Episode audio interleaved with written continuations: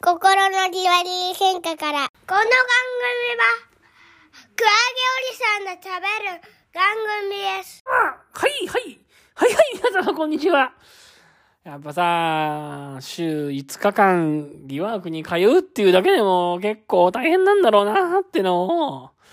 を、声裏返ってますけどね、思ってまして。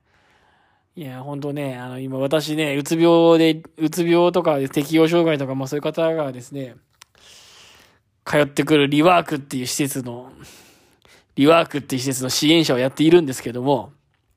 思うんですけど、本当にね、あの、まあ、皆さん仕事、復職する、復職を目指してる人が通ってくるんですけど、まずこの、週5日間通うっていう、まあ大体週5日間働くじゃないですか、世の中の人はね。これ週5日間通うっていうだけでもね、まあ結構そのうつで調子悪い人にとっては結構なハードルで、まあ結構大変なんだろうなーっていうのを、大変なんだろうなーっていうのをね、思うんですよね。なんか、普通にさ、昔は仕事をして仕事で毎日働いてたような人たちだから、ただ、決められた時間、決められた場所に行くぐらい、仕事じゃないんだから、大変行くぐらい、なんてことないだろうなんていう風にさ、最初の頃は思ってたですし、リワークやれよって、リワークやってくださいよっていうふうに言って、そのなんか経営者っていうか、上の人たちっていうか、そういう人たち、病院の、そういうふうになんか思ってるとこあるんですけど、いや、なんかとんでもないなというか、いや、もちろん、い、い、通うぐらい全然大したことないっていうレベル、レベルの人もいっぱいいるんですけど、や、そうじゃなくて、本当になんか家から出てこれないっていうような日常を送ってる人も結構多くって、いや、なんかうつ病、恐るべしっていうか、いや、なかなかうつ病大変だなっていう、うつ病大変だなと思う、なんかね、これ、今笑ってますけど、これ別にうつ病の人は馬鹿にして笑ってるんじゃないんですよ。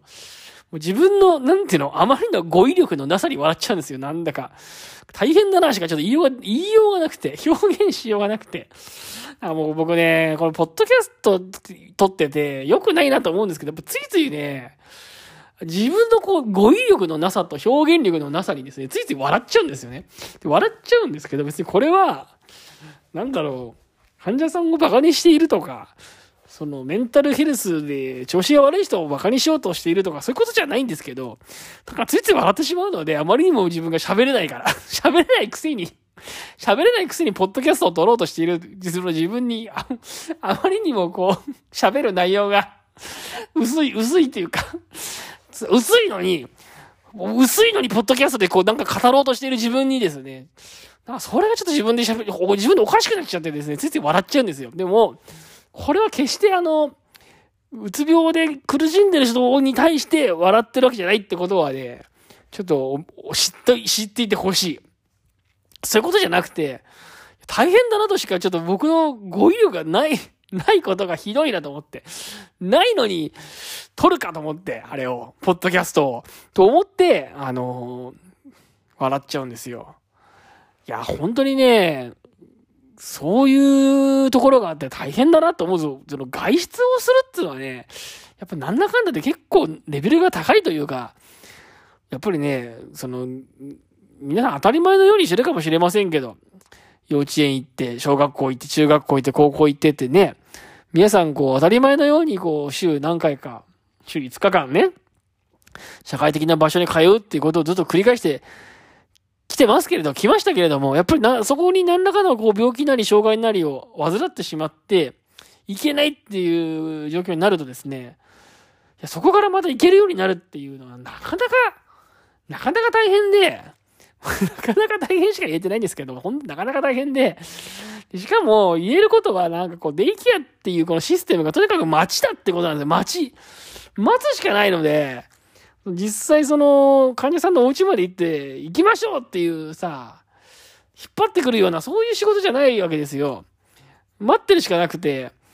こう常にこう、う、なんだろう、扉を開けて待ってるしかないわけですよね。で、今日は来るかなとかつって。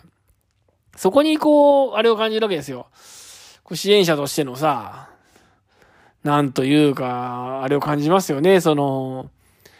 至らなさというか、待つしかないから、待つか電話かけるかしかないから。で、いろいろこういう風にしたら来やすいのかなとかってプログラム変えてみたりとか、プログラムをこう緩そうなものに変えてみたりとか、あとは面談の時になんかこう、いろいろ患者さんが動くようなキラーワードがあるのかなと思って工夫してみたりとか、いろいろ考えますけど、なんかどれもこう、芯を食ってない気がしてなんか、芯を食ってない気がするんですよね。なんかそんな、患者さんがこうパッと動くようなものがあれば、なんか簡単に動くような気もするし、なんか地道にやり続けるしかないのかなっていう気もする時もあるし、うーん、なんかこちらがいくら関わっても、その、そのタイミングじゃない患者さんはやっぱりいつまで経っても動けないというか調子が悪いままだったりとかするような気もするんですよね。なんかそこがすごく難しくって、なんかさ、うまく言えないんだけど、こう患者さんを毎日ある一定の場所に通ってもらうようになるっていうか、まあ、リワークに通ってもらうようになるようにするっていうだけでも、なんか並大抵のことじゃないっちゃ並大抵のことじゃなくて、いや、難しいな 難しいなと思ってますよ。いや難しいなと思ってるんだよね。なんか。これ本当にね、あの、私が臨床家になった時からのずっと悩んでるかもしれないですね。臨床家になって、精神科で作業療法士を始めた時から、悩んでたかもしれない。ずっとどうやったら患者さんが、その、作業療法に乗るなり、デイケアに来るなり、その治療の枠組みに乗ってくるかっていう、そその、患者さんを土俵に乗せるというか、まあ、相撲じゃないけど、その土俵に乗せるまでのその難しさっていうのを、なんか1年目の時からずっと悩んでるような気がして、その、多くの作業療法の、作業療法の教科書はですね、患者さんが作業療法やりますというところからスタートしていて、作業療法に来るものという前提でスタートするわけですよね。ところが作業療法をする前の、しようと思ってるけどできないとか、したい気持ちがあるけど来れないとか、そもそもしたい気持ちはないんだけど、周りの治療、周りからは作業療法的なことを期待されているとか、デイケアも一緒ですよ。デイケアを始めたいけど始められないとか、デイケアに行く必要が性があるけど本人がなかなか来れないとかっていう、そもそも、そもそもスタートできない患者さんと、どうやってその治療同意を作っていくか、どう、治療同意って言うと難しいけど、スタートできない患者さんとどうスタートを切っていくかっていうのが、なんかそれが結局難しくって、私も、もう十何年この世界で働いていて、未だになんかそこが結局わからないような気がしていてですね、未だにそこで治療に乗せるところまでがうまくわからないっていうのを考えていてですね、いいんだろうかと。これでと。これで十何年も働いていていいのか私はって思ってますよ。なんつうの？だって治療がスタートしてないんだから、治療技術もクソもないじゃないですか。っていう話があって。なんかそういうところでずっとつまずいてる気がしていてね、自分はね。いやー、難しいもう難しいっていうね。難しいって語彙しか出てこないところが本当にね、このポッドキャストが良くないとこだね。このポッドキャストは本当に語彙力がない。というふうに思いながら喋ってんですよ、最近は。心の庭見現場から。あの、今言った悩みっていうのは、なんだろうなあの、農家の方がね、農家の方がこのポッドキャストを聞いてくださってて、この間その、とある農家の方が、えー、感想をくれたんですけど、農家で例えるならばですよ。だから、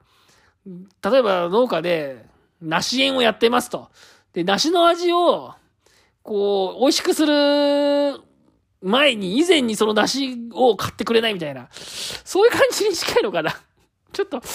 だ、でも、ちょっとうまく言えないな。そういう感じかな。でも、ちょっと例えてみたけど、逆に例えたら逆に変な感じになっちゃったな。だから、患者さんに、そのリワークのプログラムをいかにどうやったら良くなるかとか、いろいろ考えてはいるけど、それ以前にそもそも来ない、リワークに来なかったら、リワークの味付けをどう、どうこうしようと、そもそも来ないんだからしょうがないじゃないか、みたいな。そういう感じ？でも、梨の場合だったら梨の味が良くな良くなったらなんか口コミできたりしそうですけどね。だからリワークも結局リワークのその内容が良くなったら口コミでリワークの患者さんが増えるのかな？とか思ったりもするけど、なんかそういう感じともちょっと違うのかな？な、なんかちょっとごめんなさい。ちょっと農家で例えてみたけど逆にちょっとよくわかんなくなっちゃった。なんかでもそもそも来なくって、患者さんが来ないとか、来るとか来ないとかっていうところでつまずく人が多くて、どうやったら来るようになるのかなっていうところから、やっぱ始まるから、やっぱなんかそこ、でもそれをずっと悩んでて、ずっと悩んでてっていうか、そういうことをずっと考えてて、どうやったら人は動くのかなというか、どうやったら人はこう、まあ、動くのかなってことだよね。動いて、こう、より、よりこう健康的に動いていくのかなとか、よりこう適応的な方向に向かっていくのかなっていう、やっぱそのコツがわかんなくて、なんか何年も、何年もやってんなって思うんですよね。まあ、同じことなのかもしれないですけどね。その治療効果を上げるってことと、リワークに来れるようになるっていうことは同じことなんだと思うんですけど、ただやっぱこう、見、見えないからさ。うまく言えないんだけど、こう、デイケアに来ない人っていうのは見、見えないじゃん。家で何がしてるのかとか、どうなってるのかとか。家の状況までわからないから、なんか、まあ、電話かけたりとかね、たまに、なんとか電話が繋がったりなんだりした時に、なんとかこう電話で喋って、あなたのことは忘れてないですよっていうことでやっていくしかないんだけど、あなたのことは忘れてないですよっていうか、見捨ててないですよっていうメッセージを伝えて、来れるなら来てくださいっていう風にするしかないんだけどさ、